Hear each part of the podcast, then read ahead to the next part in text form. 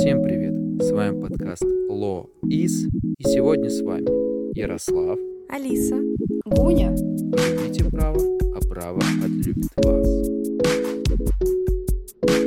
Вы можете услышать на фоне легкую приятную музыку. И это неспроста. Сегодня мы находимся не в студии, сегодня мы находимся в очень красивом кафе и решили для вас записать э, такой а легкий выпуск. Но тема не совсем легкая, конечно, но мы надеемся, что вайб, который здесь есть, он э, вам поможет и, несмотря на сложность темы, вам будет приятно.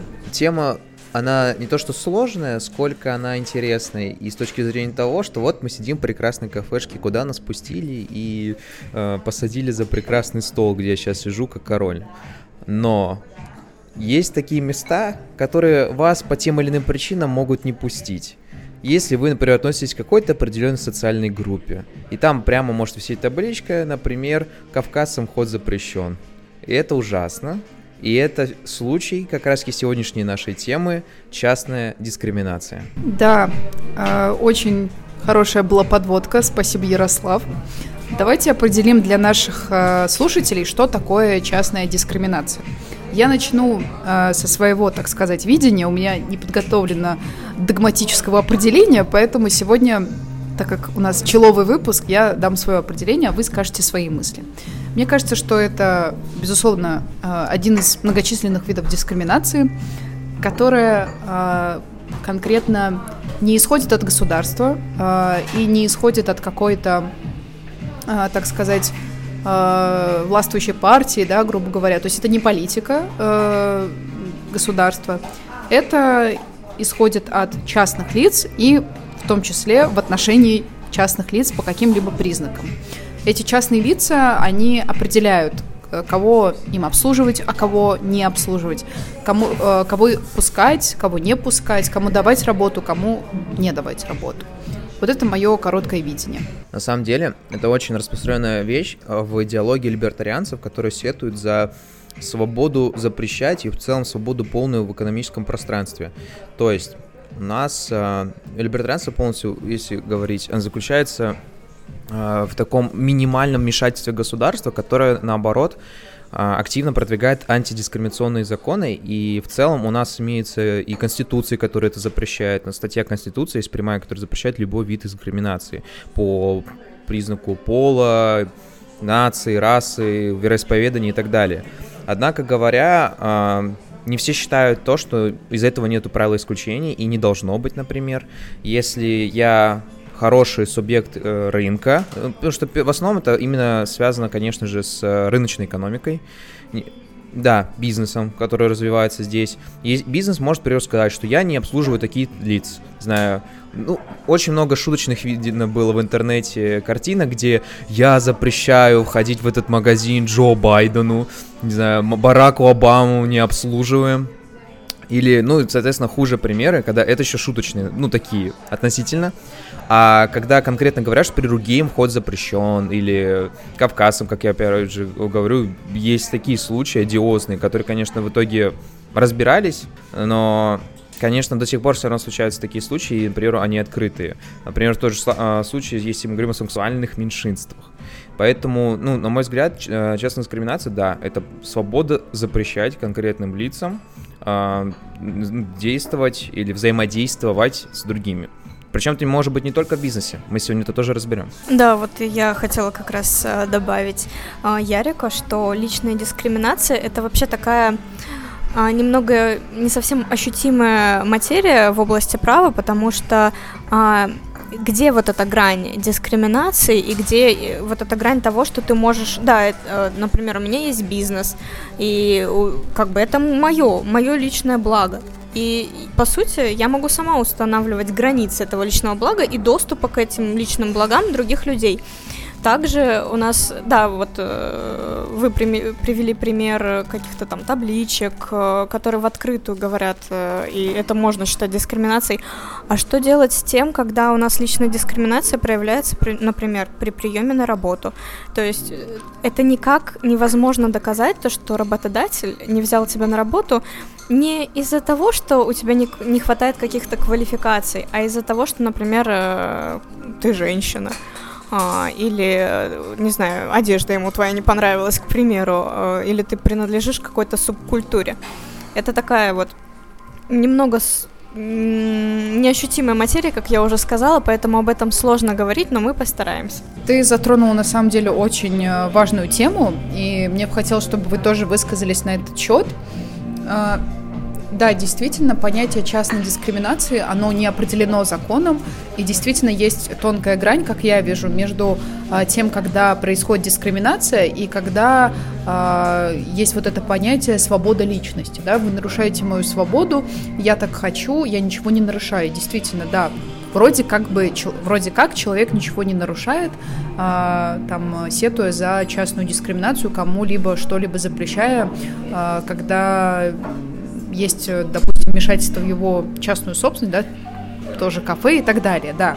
И давайте поговорим, э, ну, рассмотрим сторону, когда а, люди все-таки за частную дискриминацию, у этого есть свои аргументы, и я бы хотела привести экономический аргумент, и он заключается в том, что большинство компаний, они стремятся извлечь максимум прибыли из своей деятельности, что нормально – и даже если у них будет право безнаказанно дискриминировать, они не станут этого делать. Это просто невыгодно. И есть э, высказывание президента Либертарианского аналитического центра Институт Като э, Роберта Леви. Он сказал, что во многих сферах э, будут протекать противоположные процессы. То есть в рыночной экономике дискриминация не будет массовой. Она возникает там, где превалируют эти этические мотивы. И еще э, стоит сказать, что если компания открыто говорит о своих ценностях, это выгодно и потребителям, потому что потребитель, он может решить, ага, меня там не любят, э, меня там не уважают, из-за того, что я отношусь, допустим, к определенной расе, у меня а, определенная религи- религиозная принадлежность, я не буду ходить в это кафе, я не буду при, э, при, а, приносить им деньги. То есть человек может, я не буду говорить об этом кафе, то есть делать ему бесплатную рекламу, да, все мы знаем про сарафанное радио. Да, то есть с этой точки зрения, ну, то есть мы ее приняли, да, мы с вами ее поняли, так сказать. Если говорить о экономической обоснованности, то да, по факту говоря, в условиях рыночной экономики, если существует у нас такое право, как э, у нас многие хотят, э, чтобы это было, они могут просто как сделать? Меня не обслужили в этой кофейне, я пойду в другую просто аналогичную, которая меня обслужит. Не знаю, сейчас случаи распространены, когда, например, за рубежом, опять же говоря, в Европе и там еще каких-то странах, могут, например, не обслужить, потому что ты россиянин. Ну, или заставить подписывать какие-то там бумаги, чтобы тебя обслужили. Ну, в этом месте оно будет такое ограничение, а в другом нет. Я пойду просто в то место, в котором этих ограничений нет. Соответственно говоря, в данном случае о наличии дискриминационного фактора или в целом вот этой деловой репутации, так скажем, у лица, это очень решающее значение имеет для того, чтобы какого то итоге потребителя привлекаешь. Ну, потому что в конечном итоге а, какая разница, кто какой национальности, а, как говорил великий наш философ Каха. В данном случае а, мы видим это противоречие немного между тем, что да, у нас есть политические какие-то иные взгляды владельца бизнеса или вообще любого лица, например, который сдает квартиру. В конечном итоге, вот, вот это очень, да, сейчас э, я вижу уже возмущение на лице Гуни, да. Но это реально меня возмущает конкретно, что очень часто распространены размещения на сайтах в интернете, где конкретно указывается, что ищем молодую славянскую пару. А если я не в паре? А если я не молодой? А если я не славянин? Все, что ли? Закончилось? Нельзя мне снять квартиру. Если я очень хочу, я готов приплачивать за то, что я не молодой, или за то, что я не славянин. Ну, то есть, это тоже, казалось бы, ну, дискриминация, по сути говоря. Почему я не могу, если я готов платить, я, ну, как бы заключать. Но просто прикол в том, что здесь отсутствует фактор чего? Публичности. Это не публичный договор. Да, конечно. Я просто сразу влечу в твои слова, потому что я думала, мы, мы это скажем потом, затронем эту тему, да, наш опыт, так сказать, ну, частной дискриминации. Ну, давайте сейчас начнем. А, потом еще Алиса нам расскажет свою историю. А, значит, э, я думаю, что все, исходя из моего личного опыта, могут понять, что я против частной дискриминации, и до меня не доходят вот эти а, позиции о том, что это свобода личности. Знаете, свобода личности и свобода слова, она может проявляться в более мягких, э, так сказать, формах, и решение кого-либо не пускать просто потому, что он э, там узкоглазый или э, чернокожий, да, это немножко неправильно. Ты так на меня... Ты цитируешь, я надеюсь. Да, да, я, да, конечно, я цитирую. Я цитирую объявления. Объявления на некоторых сайтах, которые я не буду называть. Они мне не нравятся. Рассказываю свою историю. А, первый курс э, э, университета, 2019 год. Я приезжаю в Москву в надежде на то, что а, Москва с распро- распростертыми руками меня встретит. Ага. А гостей, да. Жители и гости столицы, так сказать. Ну, я, конечно, ожидала, что какие-то будут проблемы с жильем, потому что они у меня еще начались в моем родном городе. Я уже так там, находясь там, искала квартиру. И знаете, а, когда ты э, разговариваешь и ты просто озвучиваешь свое имя, Самое жесткое, что было в моей ситуации, просто бросали трубку. То есть после того, как слышали, как меня зовут, не было больше никаких вопросов. Чтобы вы понимали, до этого была какая-то беседа, то есть а, где я учусь, ну, чем я занимаюсь и так далее. То есть, да, а, это нормально, когда у собственника есть критерии. То есть э, он хочет, чтобы человек был адекватным, да, чтобы он не был там с какими-то, ну, не знаю, проблемами там и так далее, да, и если я буду в будущем сдавать квартиру, я бы тоже хотела, чтобы э, человек, это мои принципы, он э, не был алкоголиком, да, то есть можешь, конечно, мы не пропагандируем, но не надо злоупотреблять этим, вот. У каждого свои есть какие-то истории. Но когда это касается национальности, то есть я не знаю, чем конкретно моя типа, национальность могла помешать человеку сдать мне квартиру, мне до сих пор это интересно. То есть э, чем я отличаюсь помимо там цвета глаз и волос, для меня это очень интересно. Вот. И удалось мне найти квартиру с большим трудом. Э, скажу больше. Наступило 1 сентября, первое время я жила в отеле. То есть это было, по-моему, недели две. А, спустя, наверное, не знаю, 15 или 20 э, звонков по различным риэлторам удалось найти квартиру. И нам ее сдал 80-летний э, дед. Он был евреем, Дедушка, да. А, и он сказал, что, вы знаете, мне абсолютно все равно, какая у вас национальность. А, потому что э, мы уже, знаете, как у нас было? Мы уже настолько привыкли к этой истории, что мы сами спрашивали, а национальность играет роль? То есть ничего? Мы, я уже сама называла, кто я, что я. То есть я сразу говорила, и мне это был единственный, ну, то есть э, человек, который мне сказал, что я вообще-то вас про это не спрашивал. Нет, не интересно. Вот. И все. То есть э, из этого делаем вывод, что я против частной дискриминации. Спасибо. Теперь я расскажу свои истории. Сначала тоже расскажу про Москву, потому что я тоже приезжая, но я переехала в Москву, когда мне было 12 лет. И для меня, как для, для ребенка, был шок, э, потому что вот мы с Гуней с одного округа а, в Ханты-Мансийске, а, как бы мы не делим людей на нации и национальности, потому что там все живут на одной территории. Когда мы переехали в Москву, меня удивило то, что моего как бы ближайшего человека в семье а, было очень сложно найти работу потому что просто ее зовут э, не так, как русского человека. Во мне очень много корней и кровей, и я как ребенок уже тогда для меня был это шок. Почему это так? А, ну, сейчас все хорошо, однако это частная дискриминация, я тоже против нее. А, но приведу пример не только с России, чтобы мы сильно тут не говорили, что это только у нас так нет, конечно. А, когда я поехала учиться по программе обмена в Словению, я тоже искала квартиру. И я жила в хостеле, так же, как в Гуне, две недели, потому что я не могла найти квартиру. И э, при этом там были очень необычные основания, не только из-за того, что я с России, мне не хотели сдавать квартиру. Некоторые не хотели сдавать квартиру и по возрастному признаку, потому что когда они слышали то, что там, типа, вот мне тогда 20 было, 20 а, лет, студентка, значит, будет тусовки за закатывать. А, хотя вообще такого даже в мыслях не было. Потом а я при этом еще снимала квартиру со своей соседкой, которая из Казахстана была, поэтому мотиву тоже они такие, типа, азиатам не сдаем. И типа русским тоже.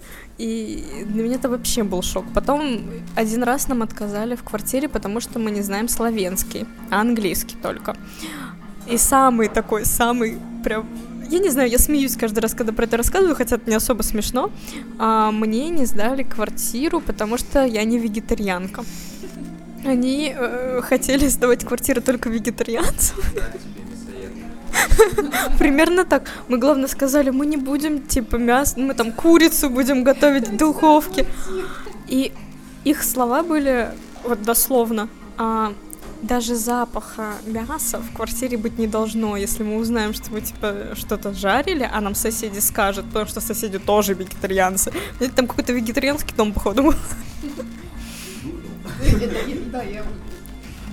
Это, это, это просто удивительные, конечно, истории. И а, нам как бы согласились сдать квартиру а, только одни люди прекрасные просто. А, и то, я думаю, это было связано с тем, что а, женщина, которая нам сдавала, сама являлась преподавателем а, в ВУЗе а, нашем. И то есть она как бы нормально к нам отнеслась.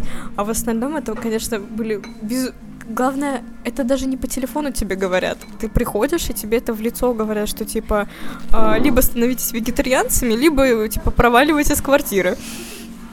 Конечно, удивительно. И я еще вот, пока вы говорили, э, даже не про частный случай скажу, вообще частная дискриминация такой интересный момент, вот она проявляется во многом, во многом, а, но мне кажется, нам стоит еще рассматривать ее а, немного с другой точки зрения, когда эта дискримина... Э, дискриминация направлена, а, я думаю, больше на пользу. Вот я сейчас такое...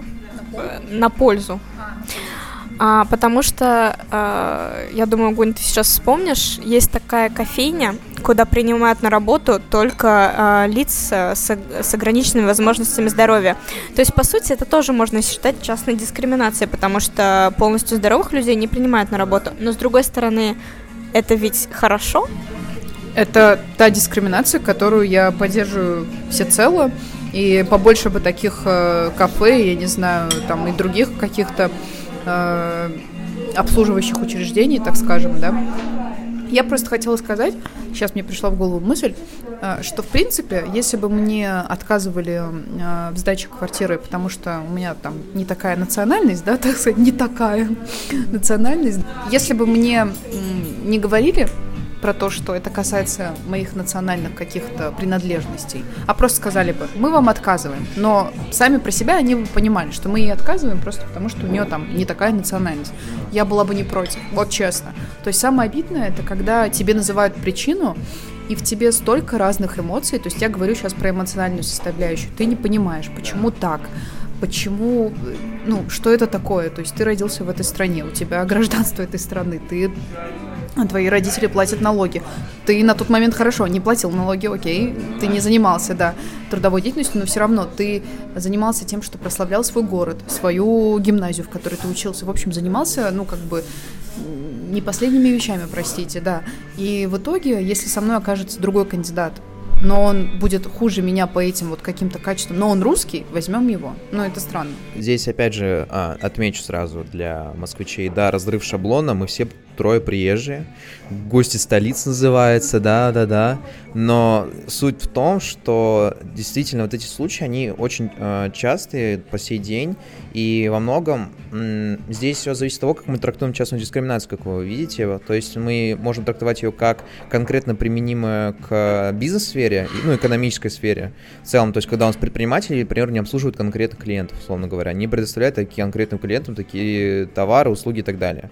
А можем ее широко трактовать, как вот мы сейчас сделали на примере квартиры, когда у нас просто, к самые разные люди, не предоставляют, к возможности снять квартиру. И в данном случае просто нужно различать как раз два аспекта. А, это как раз публичность и непубличность. А, потому что у нас есть такая конструкция договора, но вот если говорим о правовом характере как раз частной дискриминации, Публичный договор это подразумевает то, что если к тебе обратилось любое лицо, ты обязан предоставить ему следственные услуги.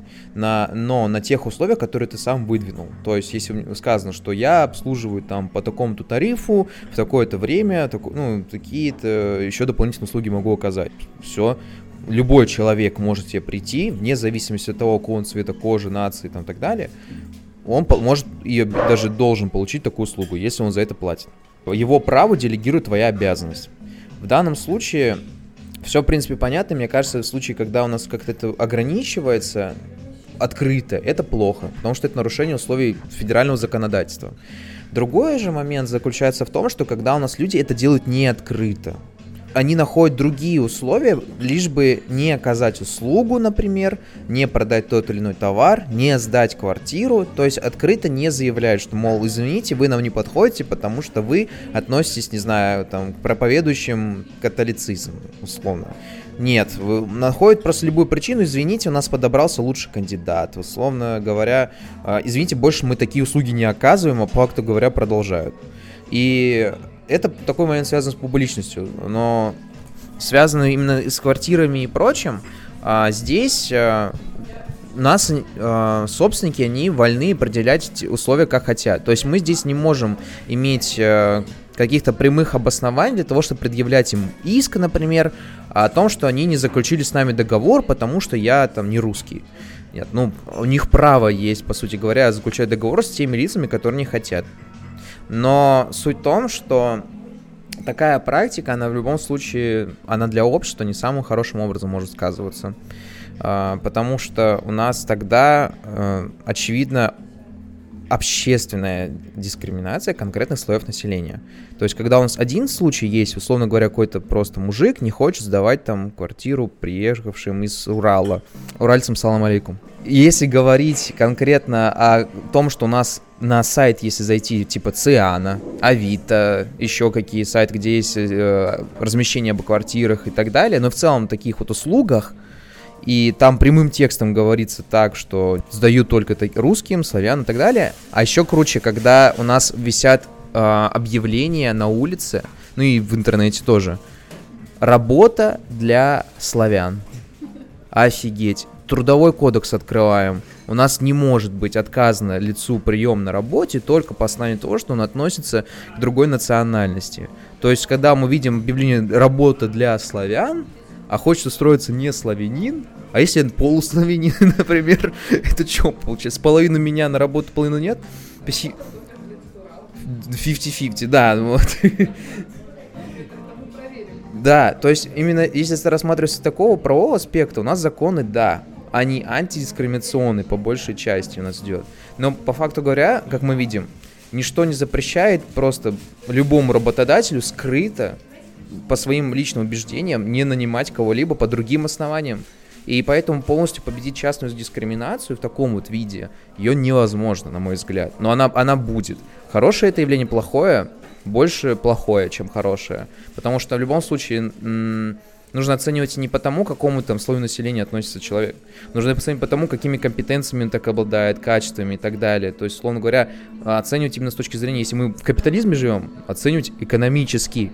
Пофиг то, что он там таджик, узбек, русский, какая разница, опять же. Я хотела тут добавить тоже, вот ты сказал про трудовую деятельность, а, тоже вспомнила такой пример, то есть э, есть же истории, когда а, собственники они указывают, что я принимаю на работу только грузин или только, я не знаю, азербайджанцев. То есть э, это связано там с национальным каким-то колоритом этого учреждения. Допустим, это а, именно кухня такая национальная, и собственнику хочется, чтобы работали грузины, азербайджанцы или, ну, там, я не знаю, корейцы, допустим. Здесь я не против такой, скажем так, дискриминации, если так можно назвать, потому что здесь собственник не говорит о том, что, смотрите, я беру всех, но вот только, э, прошу прощения, китайцев я к себе на работу ни при каких условиях.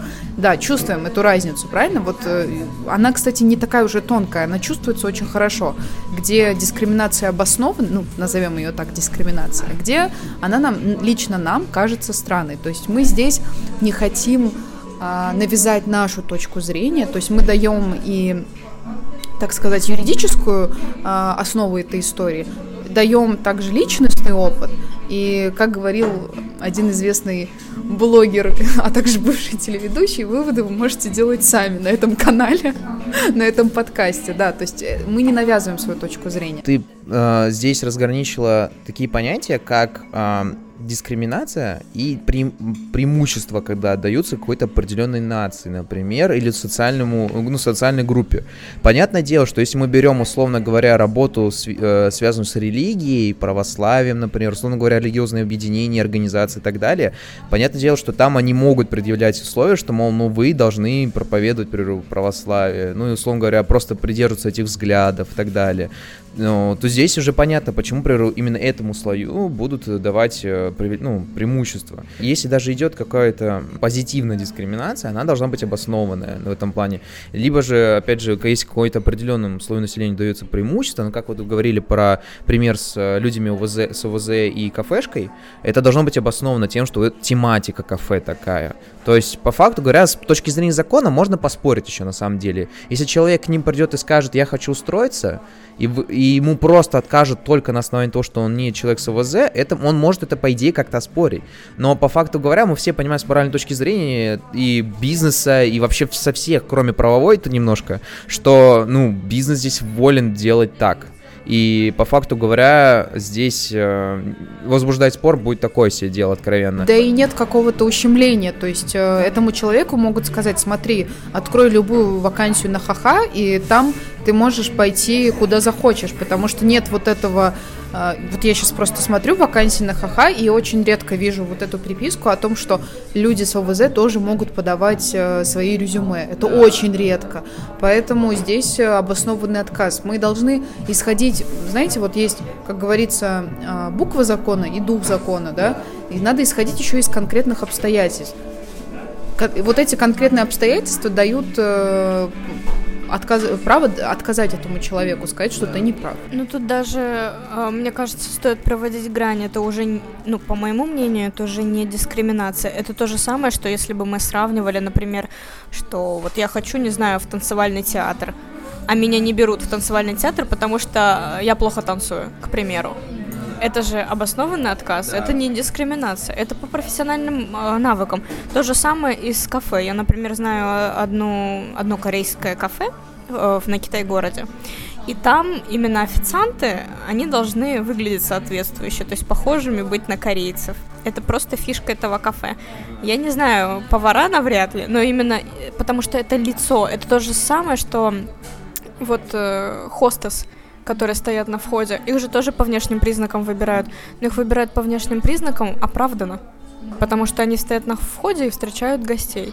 Конечно, у каждого там свои критерии этого, но я считаю, что это уже не дискриминация, а это идет именно вместе с идеей самого предприятия или организации, которая это делает. Такие случаи, это, ну, абсолютно нормально, когда просто какому-то дается преимущество над другим, не потому, что он просто относится к другому слою населения или по взглядам. Насчет взглядов как раз хочешь разобрать очень э, острую тему для интернета, конкретно говоря, последних лет, когда на крупных медиаплатформах начали блокировать странички э, очень одиозных фигур в сфере политики. Э, конкретно говоря, кейс, связанный с э, Алексом Джонсоном, это блогер, которого был канал 2, э, Infowars на 2,5 миллиона подписчиков, и его после одного скандала, связанного с, э, э, насколько помню, масс-шутингом, который произошел в э, США, он раздул там скандал на фоне того, что это была все инсценировка правительства, а родители жертв, они ну, начали, конечно, говорить, что ты чё, и это, ну, это не просто морально неправильно, что ты там творишь в интернете. Раздулся скандал. В итоге дошло до того, что ну, все предыдущие, которые были у этого лица, а, э, данные, сканд... подобные случаи всплыли, и платформы начали его массово банить это всюду. Там YouTube, Facebook, Twitter, Twitch, все. И в итоге человек, по сути, не осталось нормального ни одного канала для трансляции своего собственного мнения. А так называемая свобода слова, даже учитывая, что у него она, ну, откровенно хреновая свобода слова у него была, э, она должна быть. То есть он, э, федеральным законодательством США, конкретно говоря, это все могло быть защищено, в принципе. Но платформы, они стали на своем, и их, причем не одна, а все. А рынок э, медиа-услуг, он очень олигополистический. Если тебя заблокировали там в Инстаграме, твой аккаунт, тебя блокируется в Фейсбуке, еще в Твиттере и прочее, у тебя просто не остается никаких площадок больше для распространения своего мнения. И тут как раз э, пошло это все в дальнейшем не, с другими правовыми обозревателями, в итоге пришло к тому, что вот этих, а, как их называли, ну да, у них действительно радикальные мнения были, ну, местами, они подогревали очень сильно конфликт между леваками, ну, просто левой, леворадикальными лицами. Но суть в том, что они не писали никаких фраз по типу убить всех белых, там, убить всех черных. Они писали просто очень такие, ну, острые позиции по определенным вопросам. Свое мнение. А в итоге, как мы видим, пошли небольшая политика двойных стандартов, и в итоге у людей просто из-за э, структуры рынка не остается просто возможности никак высказывать больше свое мнение. И здесь часто дискриминация со стороны платформы, как много говорят, что, мол, э, Facebook это частная платформа, она вольно поступать как хочет. А, нет, она так не работает, потому что вольно поступать так в итоге, что человек больше все, у него как будто рот затыкается. Потому что, ну, если вы ну, мы монополизировали рынок, и, ну и что теперь? Вы можете кого угодно просто, как, вместе с другими корпорациями убрать, кого не надо. Ну, например, ну, напоследок пример, бан Трампа в Твиттере. Да, я хотела сказать, что это вообще э, термин такой возник, культура отмены да. человека, да, получается... Джонни Депп, э, сейчас уже отменили его культуру отмены в связи с выигранным делом. Кстати, можете почитать, у нас статья была на этот счет а в нашей группе. Я хотела сказать, что это мы опять же говорим про то, что дискриминация, свобода слова и все такое. Э, да, мы можем про них говорить с точки зрения права, потому что это наши права, как бы свобода слова. Но где эта грань? Потому что вот, например, культура отмены и все примеры, которые привел Ярик, и даже вот э, примеры с Джонни Деппом, а, пример с Региной Тодоренко, например, даже с нашим подкастом, если, например, мы что-то скажем, а вам не понравится, то вы тоже нас можете забанить, к сожалению. Да, да, да. И вот как бы здесь идет грань между того, что общество считает нормальным, хотя какие-то люди могут посчитать это не ну, например, я считаю неправильным то, что была культура отмены насчет Джонни Деппа а, вообще неправильно. Но, к сожалению, она была, и это тоже можно назвать дискриминацией. Хотя, с другой точки зрения, это как бы, когда вся общественность собралась, это не просто один человек, да, э, не один ИПшник, который решил, что вот я не хочу там пускать э, к себе в кафе определенную категорию лиц.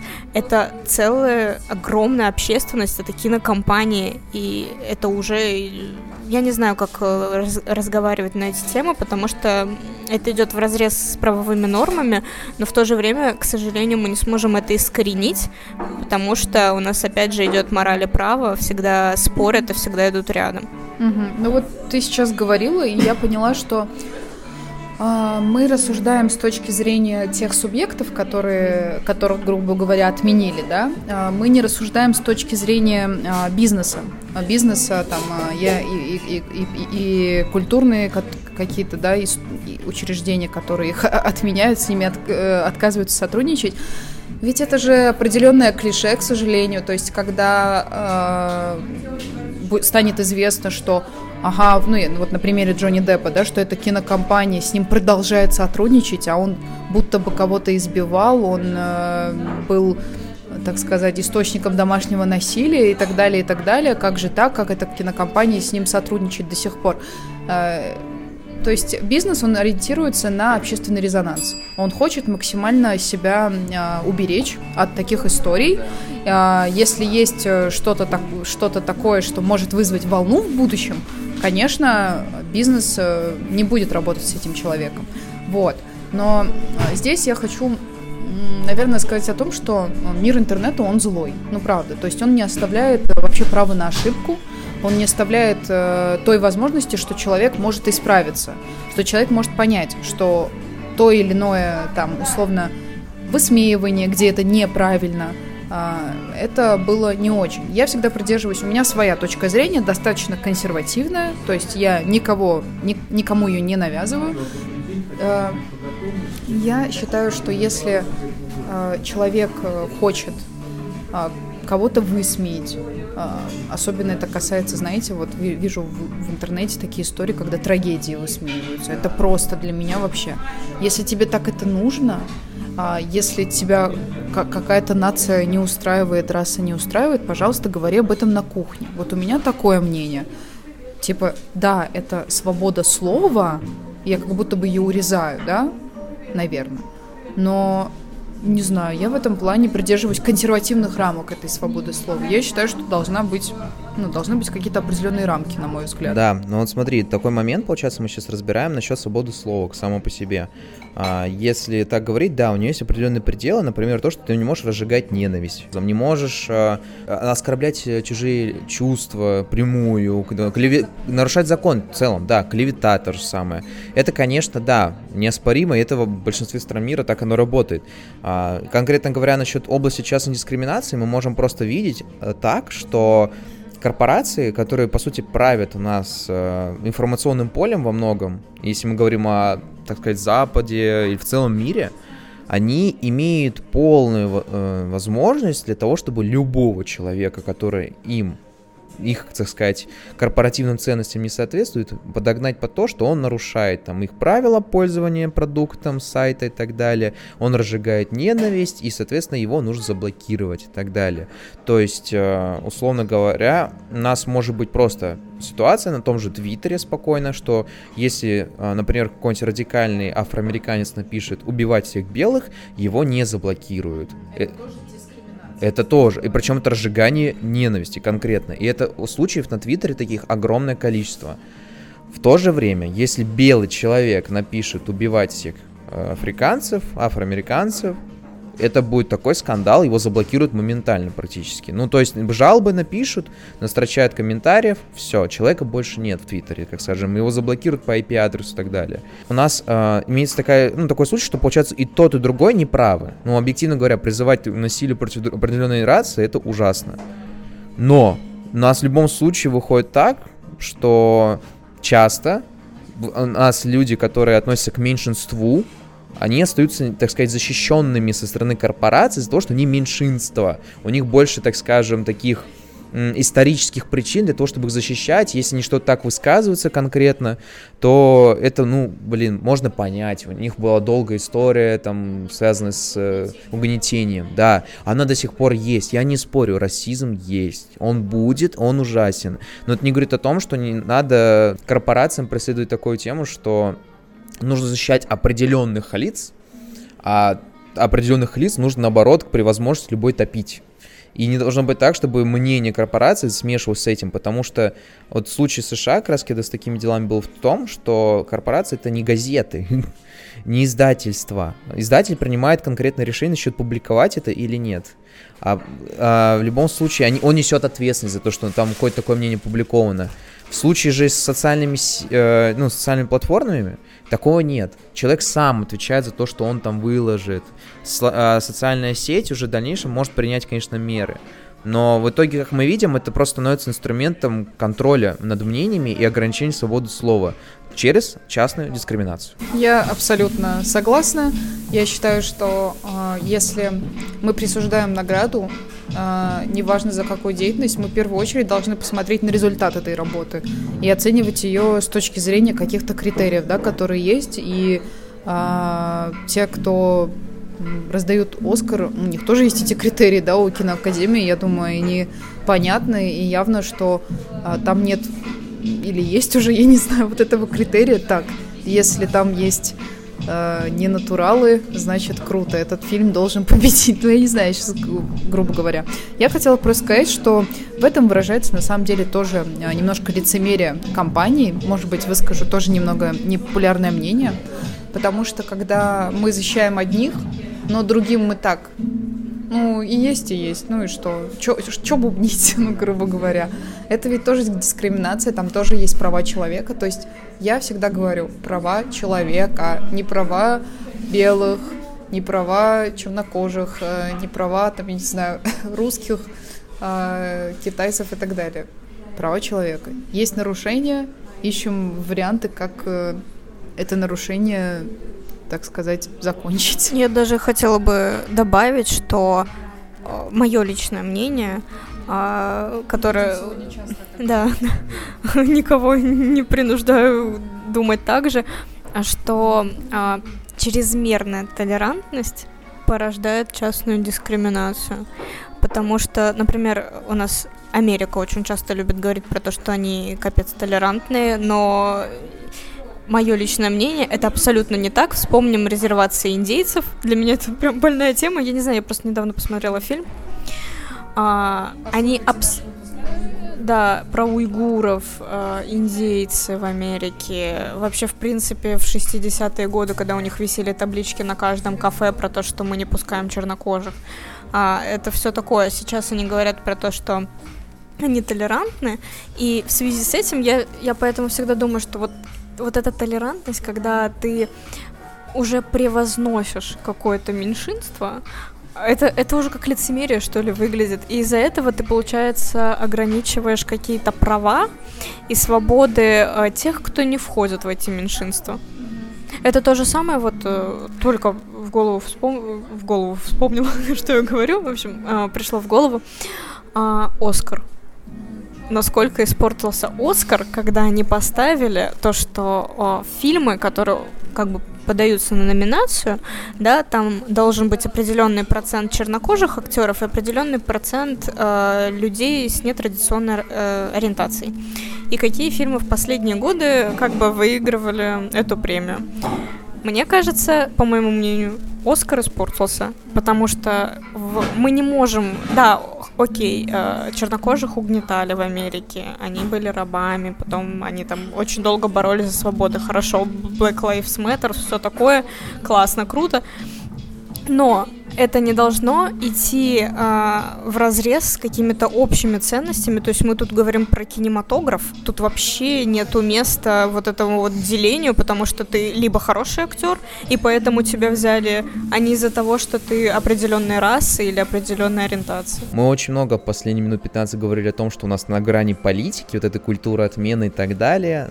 Сразу обозначим так. Вот Гуня очень хорошо затронул права человека. Мы в целом здесь придерживаемся точки зрения, что права человека, они универсальные.